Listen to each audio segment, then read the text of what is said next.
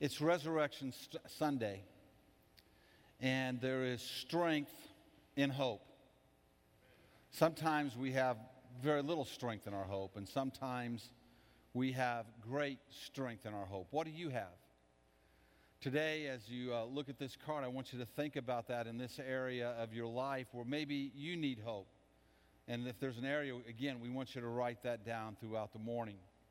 Today, in the next three weeks, we want to build a, a knowledge in our life about the, the resurrection of Jesus. And if you're, a, you're here today and maybe it's you've just been coming for a little while or this is your first time here and you're wondering about all of this, I want to really encourage you to come over the next three weeks.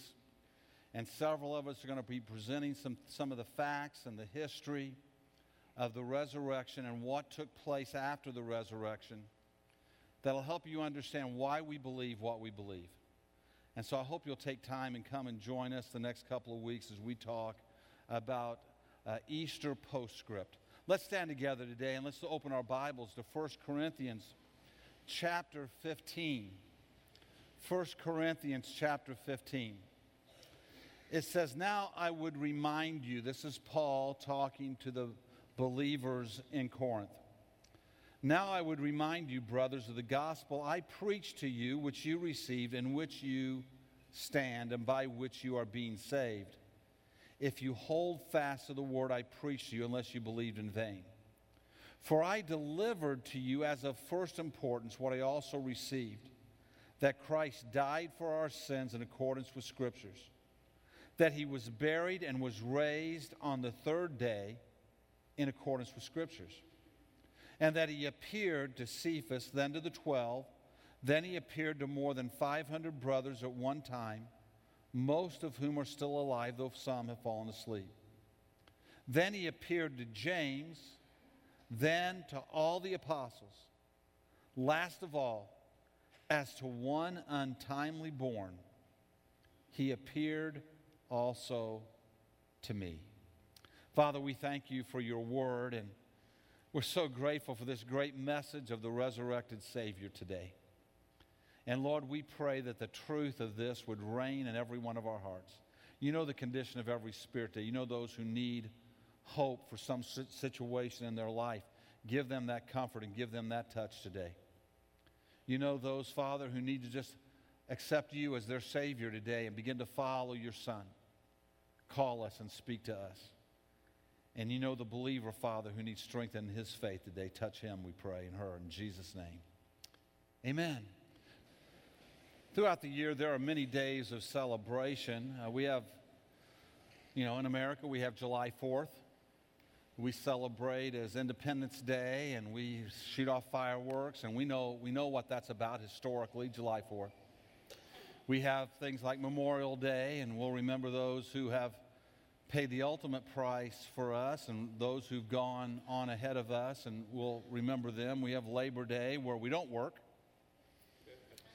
We don't labor that day. We celebrate all the labor that took place. But today's Resurrection Sunday. And Resurrection Sunday is either the most ridiculous celebration of the year or the most meaningful celebration of the year.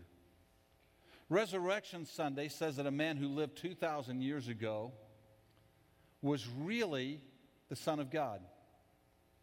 And that he came to this earth and he died to pay for our sins, for our sin nature. And that he was raised from the dead and is alive today. And that eternal life can be found in him and only in him.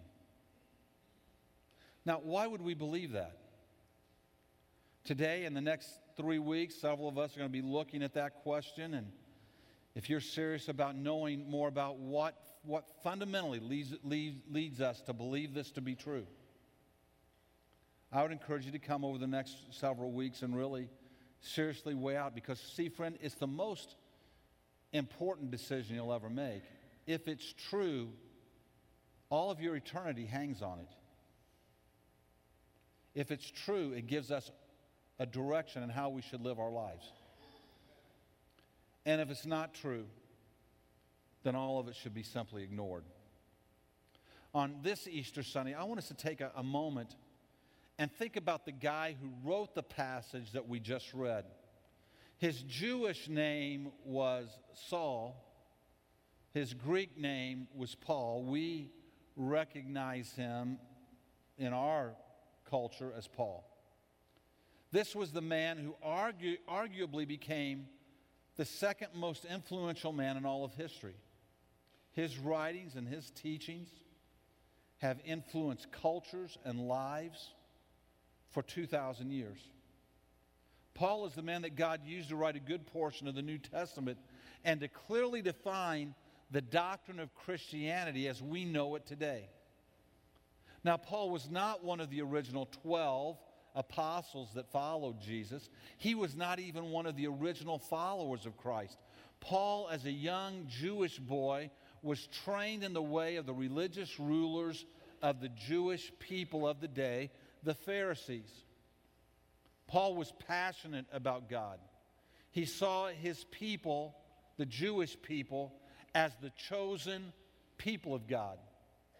People who were to be protectors of the word that God had delivered to them, and they were to be people who followed the law that would set them aside as these chosen people. He knew that judgment came on his people when they abandoned the law, and he knew that the favor of God came on them when they obeyed the law. As a boy, he had taken to the religious teaching and, and was really, uh, he, was, he was advanced in. In fact, he was advancing above most of those his own age. His future was, blot, was bright and was plotted out. Honor, position, power, influence were all within his reach. But most of all, Paul was a sincere follower of the one true God. Paul wanted to please God and he wanted to protect the people of God. He had undoubtedly heard how the more established leaders of the day saw this Nazarene, Jesus, as he rose into prominence, as he began to be a, a person of influence among the people. He knew that many claimed that he was the Messiah, but that this had been dismissed by the Jewish leaders and the spiritual leaders of the day. When Jesus was killed on the cross, then with certainty, he knew that Jesus was not the Messiah because the popular confusion of the day was that the Messiah was going to set up an earthly kingdom. But then, it's at this point that tra- the trajectory of his life was going to cross with the followers of Jesus. They were making a claim that Jesus was risen from the grave. And they were making a claim, they were making a claim that if you were going to ma- have eternity as your home in heaven, that you had to repent and believe in him for eternal life. This was absolutely contrary to all the teachings of the Jewish leaders of the day. This was absolutely contrary with, with what they were saying about the story. It was more, for Paul, it was more than just ridiculous, it was dangerous in Paul's eyes. Because, see, people were being deceived. So, this is where Paul would stake his claim. He would honor God, he would defend the law, he would protect his people. Paul would take place at center stage in the, uh, in, in the effort to stamp out the lie that Jesus was risen and that he was the Messiah. He would do this even to the point of destroying the people who would propagate this heresy. When the first martyr, Stephen, was killed, Paul was there. They put their cloaks at Paul's feet when they stoned him, and he gave his approval and he celebrated the death of Stephen. And then he would go from there and begin to work to destroy the people who proclaimed Jesus to be the Messiah throughout all of Jerusalem. He was an enemy of this growing faith. But today,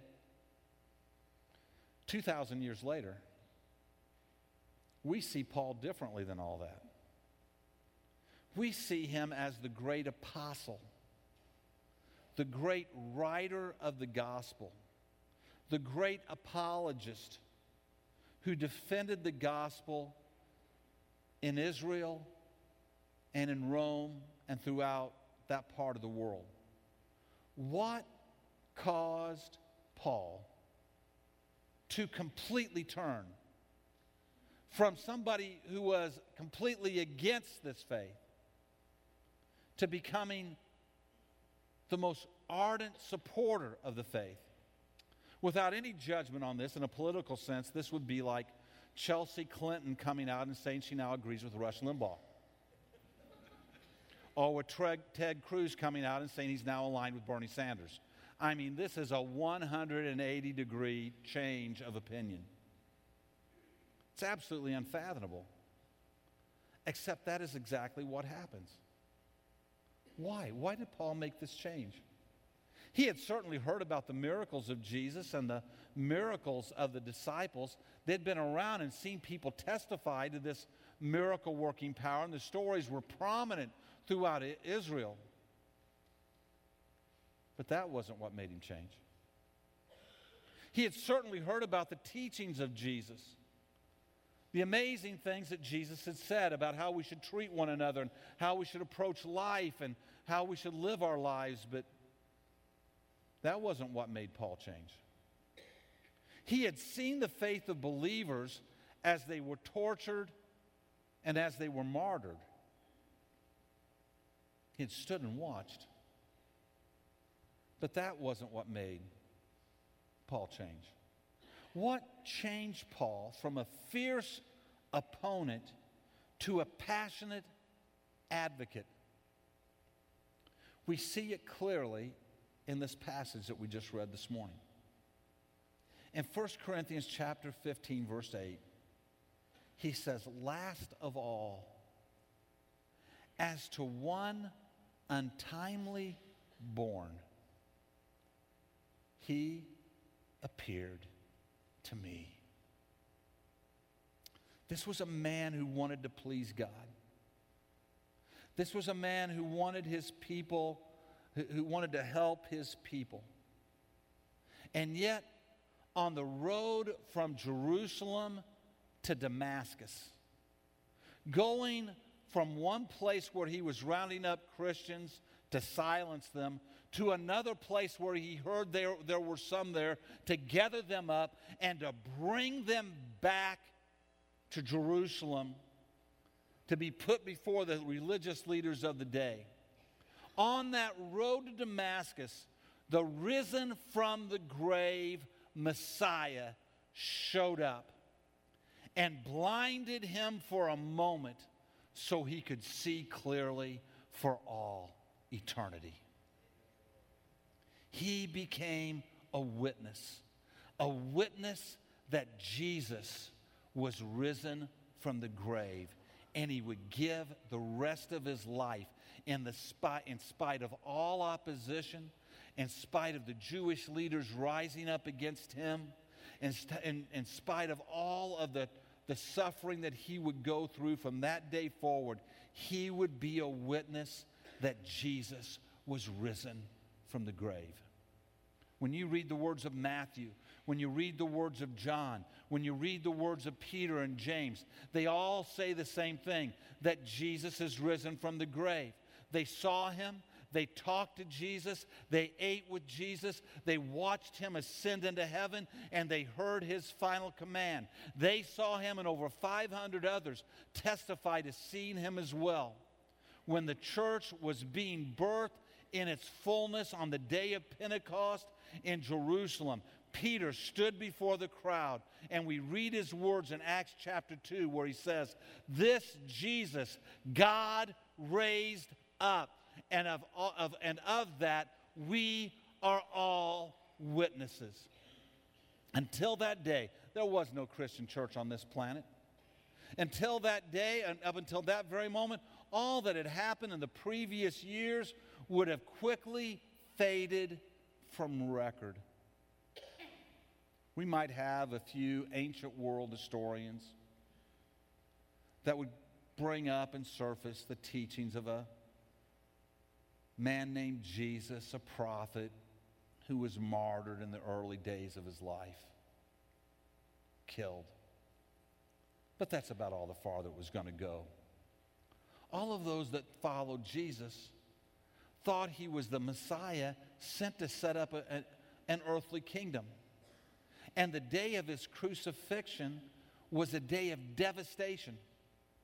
It was over. What they'd put their hopes in for the last three years was gone. He had been captured, he had been beaten, he had been crucified, and he had been buried, and so had all of their hope. Why would these people say that Jesus was risen from the grave? What motive did they have? The message brought them nothing but trouble from men, but it also brought them the favor of God. Their hopelessness in that hour was, was overthrown by the only thing that could overthrow it the appearance of Jesus, the risen Savior. From that day to this, the followers of Christ have been a people of hope. They've been a people who believe that God has intervened upon this earth, has sent his Son, and that we can be transformed into new creatures. Do you need something to hope that do you need some hope today? Is there something in your life today where you need hope? Is there a broken relationship? Is there is there a, a grief? Is there a sorrow? Is there something going on in your life where a dream has been crushed? We want you to know as Christians today, as followers of Christ today, there's hope in all circumstances. And if you're needing hope someplace, we hope you'll take that card and just write that thing down. See, the resurrected Jesus gives us hope. Here's what the resurrection says the resurrection says that his promises are true, that his promises are real. Over 3,000 of them. Do you know the promise of God for your circumstance? Oh, you, you certainly looked at what other people are saying. You certainly heard what your flesh says about it. You certainly heard, you know, what the enemy would whisper in your ear about your circumstance. But have you heard the promise of God? Have you searched out the Word of God and said, what does the Word say about this? You've got some addiction that holds on to your life that you can't be set, that you haven't been able to be set free from. And the world tells you that's the way you'll always be. Your flesh tells you you'll never be set free from it. The flesh tells you you'll never, it'll never let a hold of you, that you can't live your life without it. You are living in the world where you're hearing what the world says, but you need to hear what resurrection power says today. Resurrection power tells us that we can be set free. No abuse from your past has to define you any longer. No betrayal has to define you any longer. All of your emotions and all of your brokenness will fill you with bitterness, but the resurrected Savior will fill you with hope.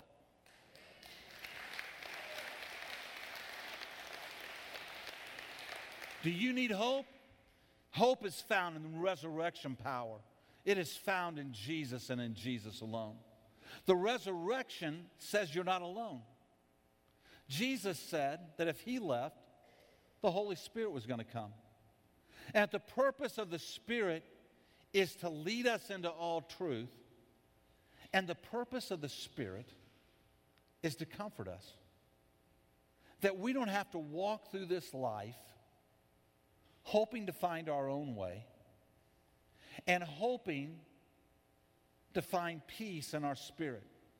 The Spirit is there in times of great loss to go where no words can soothe. In moments of grief, in moments of loss, and some of us in this room have faced great loss in our spirits this year. Great loss of loved ones and friends. And all the words that others say to us, they're kind and we appreciate them and they're nice. But they don't fill the emptiness of that spot in our heart. They don't give us hope for, that, for, for what our future is going to look like. But I want to tell you today the Spirit is there to give us strength. The Spirit of God is there to flow into our life. When all else is lost and all else is in pain, when our heart is broken, and no words, all the people we've called and all the ones we've talked to, their words just seem to bounce off of our hearts, and we are left grasping for hope. It's in that hour that we can fall on our knees before God and lift our hands to Him and say, I believe in the resurrected Savior. I know that He has sent His Spirit to be with me, and we can begin to experience the ever comforting hand of the Spirit of God in our lives to set us free from grief and sorrow and the bitterness of betrayal and the frustration of, of lives who've turned their backs away from us, and we can find the peace of God in our spirit. The Spirit is there to lift us out of despair, and that comes because there's resurrection power. That resurrection power is real for you.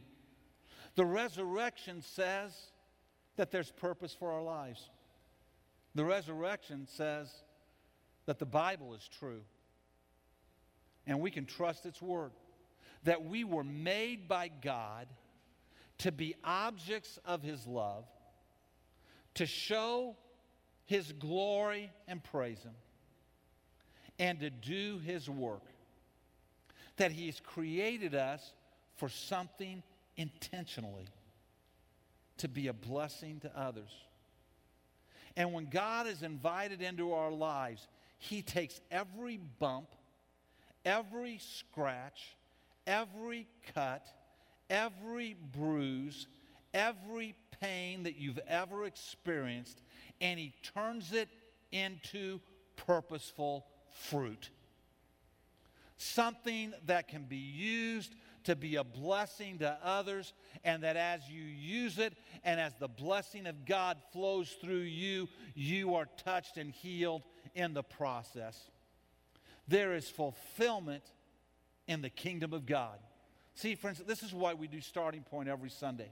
Every Sunday at 10:30, we have a class back here in the, in the Welcome Center, and these, these classes gave the, give the basic fundamental truths of the four places of growth in your life that you need to grow in to have the fullness of God in your life. And one of these places is where you find, is how you find what God created you for and what God created you to do. I talk to more and more young men and young women who are struggling in their lives to find a, a meaningful direction in life. They're struggling to try to find out what career they should do or how, what, they, what decisions they should make in life. And I want to tell you, friends, listen to me. If you're looking for purpose in life, it's not going to be found just in a career. It's going to be found when you know what God created you to do and you begin to walk in it.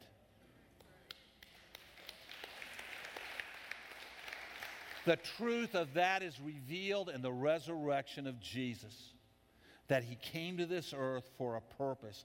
And as he fulfilled that purpose, the very anointing of God, his Father, was upon him and raised him from the grave. The resurrection says that there's eternal life. The graveside of our loved ones who go before us, we don't stand there hopeless. Now, I've been in a lot of, I've been in a lot of funerals, talked to a lot of people going through grief.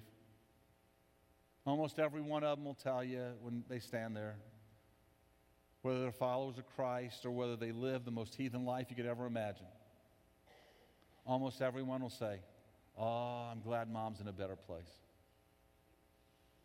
Oh, I'm glad they're in a better place. But what makes us think that? What makes us believe that? There's only one real foundation for that. There's only one real purposeful teaching about that. And that's about the resurrection of Jesus. We have hope for resurrection because he has been resurrected. We have hope that our loved ones will, will see him again someday because he defeated death. We have hope as our days grow shorter and our time upon this earth gets closer to the end than it is at the beginning. That there is hope for all eternity, not simply on the teachings of Jesus, not simply on the miracles of Jesus. We have hope in all of that because of a resurrected Jesus. Because Jesus came to life and walked upon this earth and is today interceding for us in heaven. Are you facing a place where you need hope? I want to challenge you to give it to God and trust in Him. Listen, the enemy wants you to live in the spirit of Saturday. God wants you to live in the hope of Sunday. The enemy wants to whisper in your ear there is no hope, there is no life, there is no future. It's not going to get any better. You're going to be empty. You're going to be filled with bitterness. You're going to have the pain of this betrayal. You're going to walk in the power of this addiction. You're going to walk under the, the strength and, and under, the, under the strength of the brokenness of this world. He wants you to stay in Saturday. God wants you to come to Sunday. He wants you to come to an empty grave, to an empty tomb, and to understand there's a risen Savior who can set you free, who can raise his son from the grave and can set you free in your life so you're no longer defined by your addiction, by the betrayal, by the loss, but you are defined by the resurrected Savior, Jesus.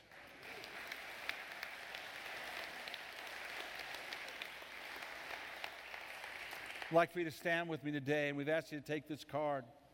The team's going to come out and they're going to sing a song today. I want you to take that card, and if there's a place in your life where you need living hope, where you need the hope of the resurrection to rule in your life, we're going to ask you to do something. They just write that on there. And while they sing this song, just walk down this aisle and just say, God, I'm giving this to you. I don't want to live in Saturday anymore. I'm coming down here to say, I want to live in Sunday. I don't want to live in the, uh, under, the, under the shadow of the cross. I want to live in the victory of the empty tomb.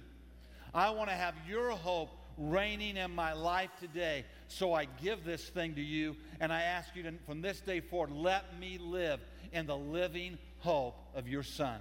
As we sing this song, just let people come past you and come on down and lay that on the altar this morning.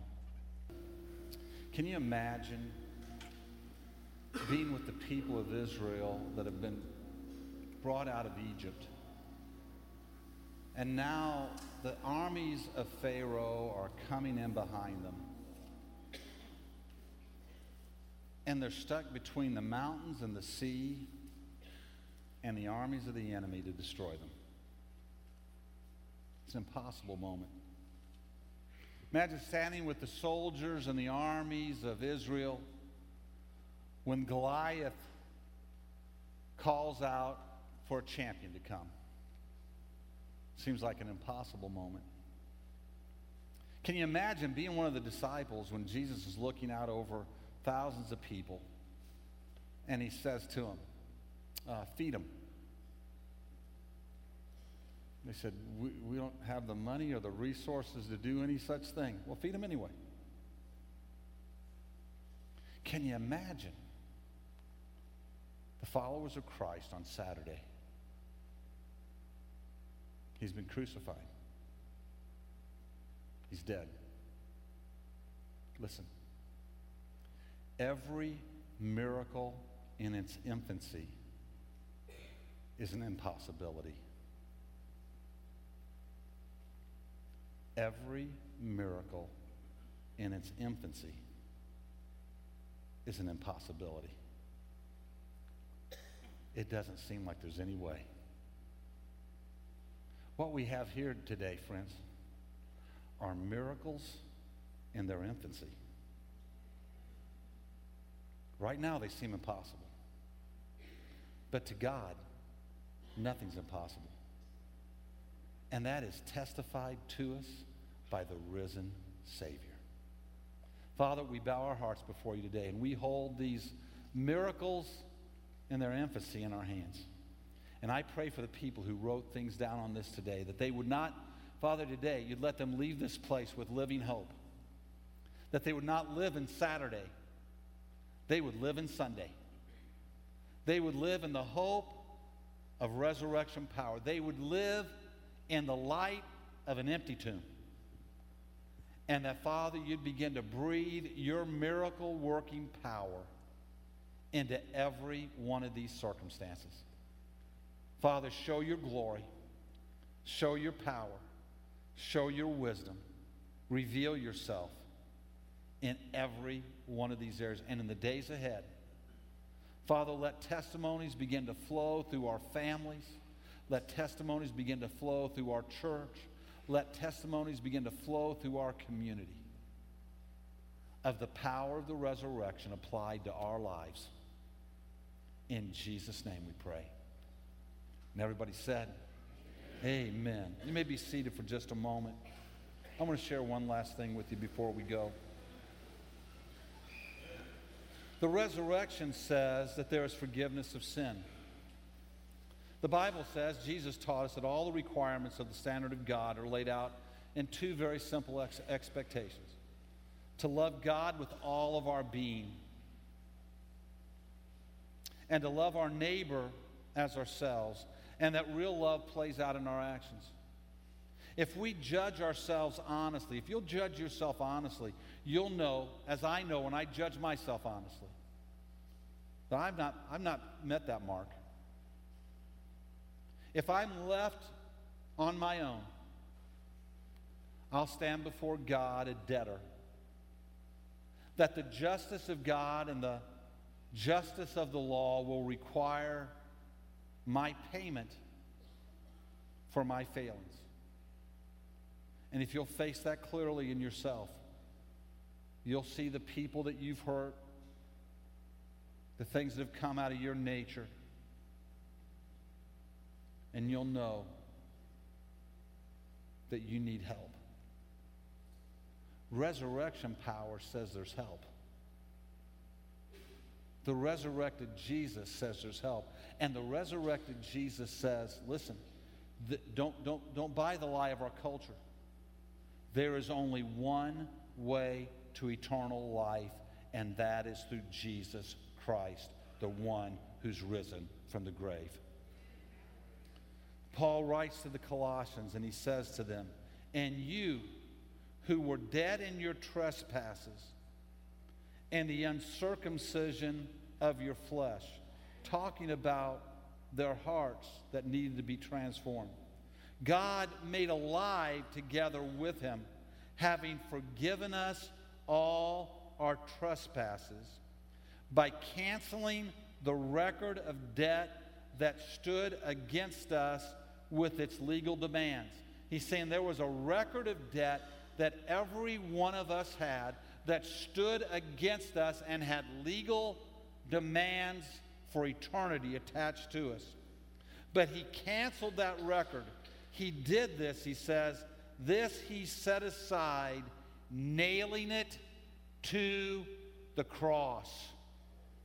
The work that Christ did on Friday on the cross that's where our sin gets nailed so we can have the life that comes on Sunday.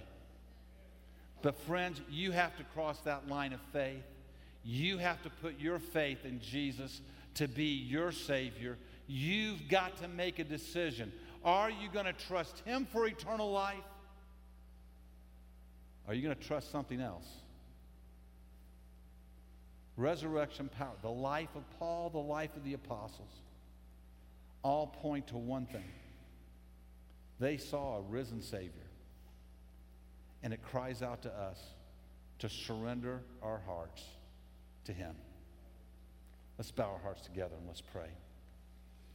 Father, in these next few moments, I just pray you'd help every one of us to be clear, to have a clear knowledge of who we are before you. Have our debts been nailed to the cross? have we experienced the resurrection power of your Son in our lives? So today, I just pray, Father, you'd make it clear in every spirit in this room, to every person, that they can rest in the assurance of your salvation, or that today they need a new touch of your spirit in their life, and they need resurrection power that they need the debt of their sin to be nailed to the cross. So, Lord, I pray you'd speak to us in Jesus' name. As every head remains bowed, every eye closed. You say, Pastor, I know beyond any doubt I've asked Christ into my life. I've surrendered my heart to Him. My faith is in Him for, for eternal life. I know beyond any doubt I have done that. We just raise your hand right now and say, Pastor, that's me. I know I've made that decision. Don't be bashful. Raise it high. Yeah. Praise God.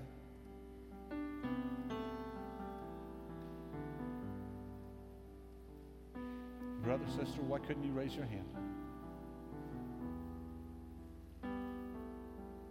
Are you certain? Over the next several weeks, we're going to be looking at the certainty of the resurrection, what happened after the resurrection. And I would tell you it's the most important thing you're ever going to decide. If you sit here today and you say, well, I need to, I, I, maybe I need to think this over. I encourage you to come back over the next several weeks. But maybe, maybe today you're ready. You know you need to receive Christ in your life as your Savior. You need to get your heart back right with God. Some, somebody here, you need to get your heart back right with God. There's others here today. Maybe you need to cross that line of faith for the very first time. You say, Pastor, that's me. I want, I want Jesus to be my Lord and my Savior. I want to put my faith in. Just raise your hand right now in Jesus' name. Just raise it now. God bless you. Others today.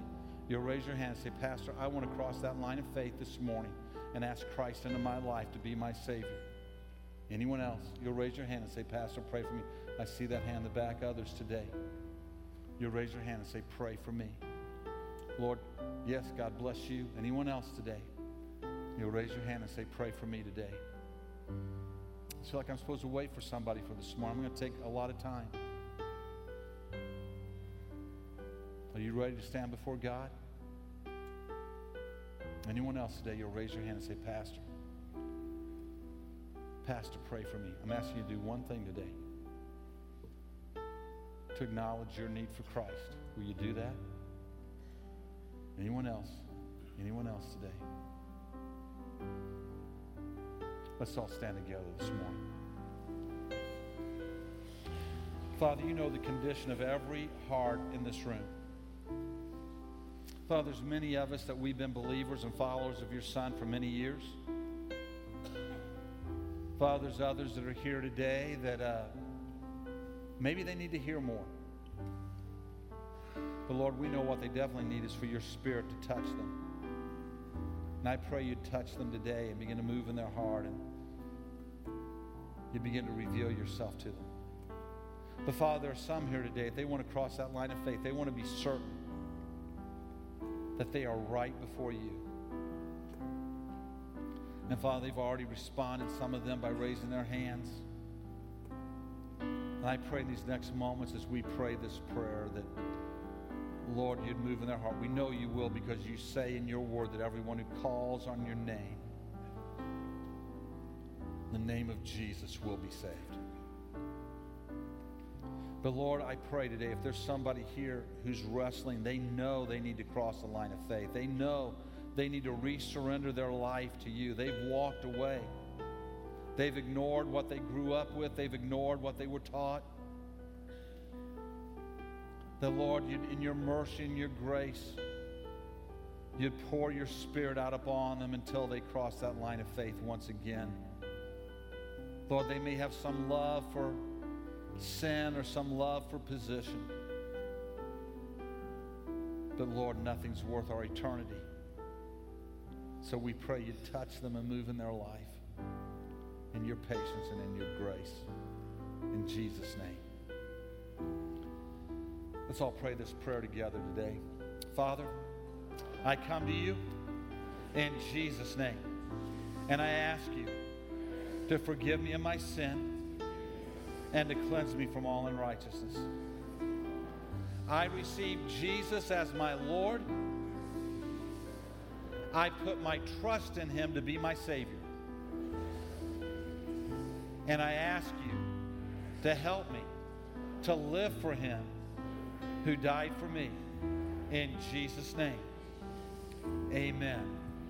Now, listen if you're one of those folks who raised your hand today, this is the most important thing you have done in your life. And I want to encourage you to go by our welcome center out in the back before you leave. If you didn't raise your hand, you should have. You go back by there too. There'll be four or five. We're not having our prayer teams come down this morning. They're going to be back there today. Just slip in there with other people as they go in and ask them to pray for you. They'll be happy to pray with you for a minute. We want to give you some things and be a blessing to you. If you have any other need in your life, you just want somebody to pray with you, maybe even about one of the things you've already, you've already sent up here. Says, you know, I just want somebody to pray with me today. Go by there and spend a couple of minutes. Just tell them, hey, I need somebody to pray with me. And let, let the Lord speak to you. Now, listen, I just feel compelled to say this. You know you need to be living for God. You're standing here today, you're not living for God. You know you need to be. It burns in your heart this morning. You got something you like doing, something you want to do, some position you have. And you know it may cost you, and it might. It might cost you a lot of things to follow Christ. Following Christ doesn't, he doesn't say everything's going to be easy. He just says he's going to be worth it. It's going to be worth it. Now, I want to challenge you today, friend, if you're standing here today with that going on in your spirit. Remember, he defeated death, hell, and the grave. He's worthy to follow. Amen? Aren't you glad he's alive today? Hope for the world. Let's celebrate today.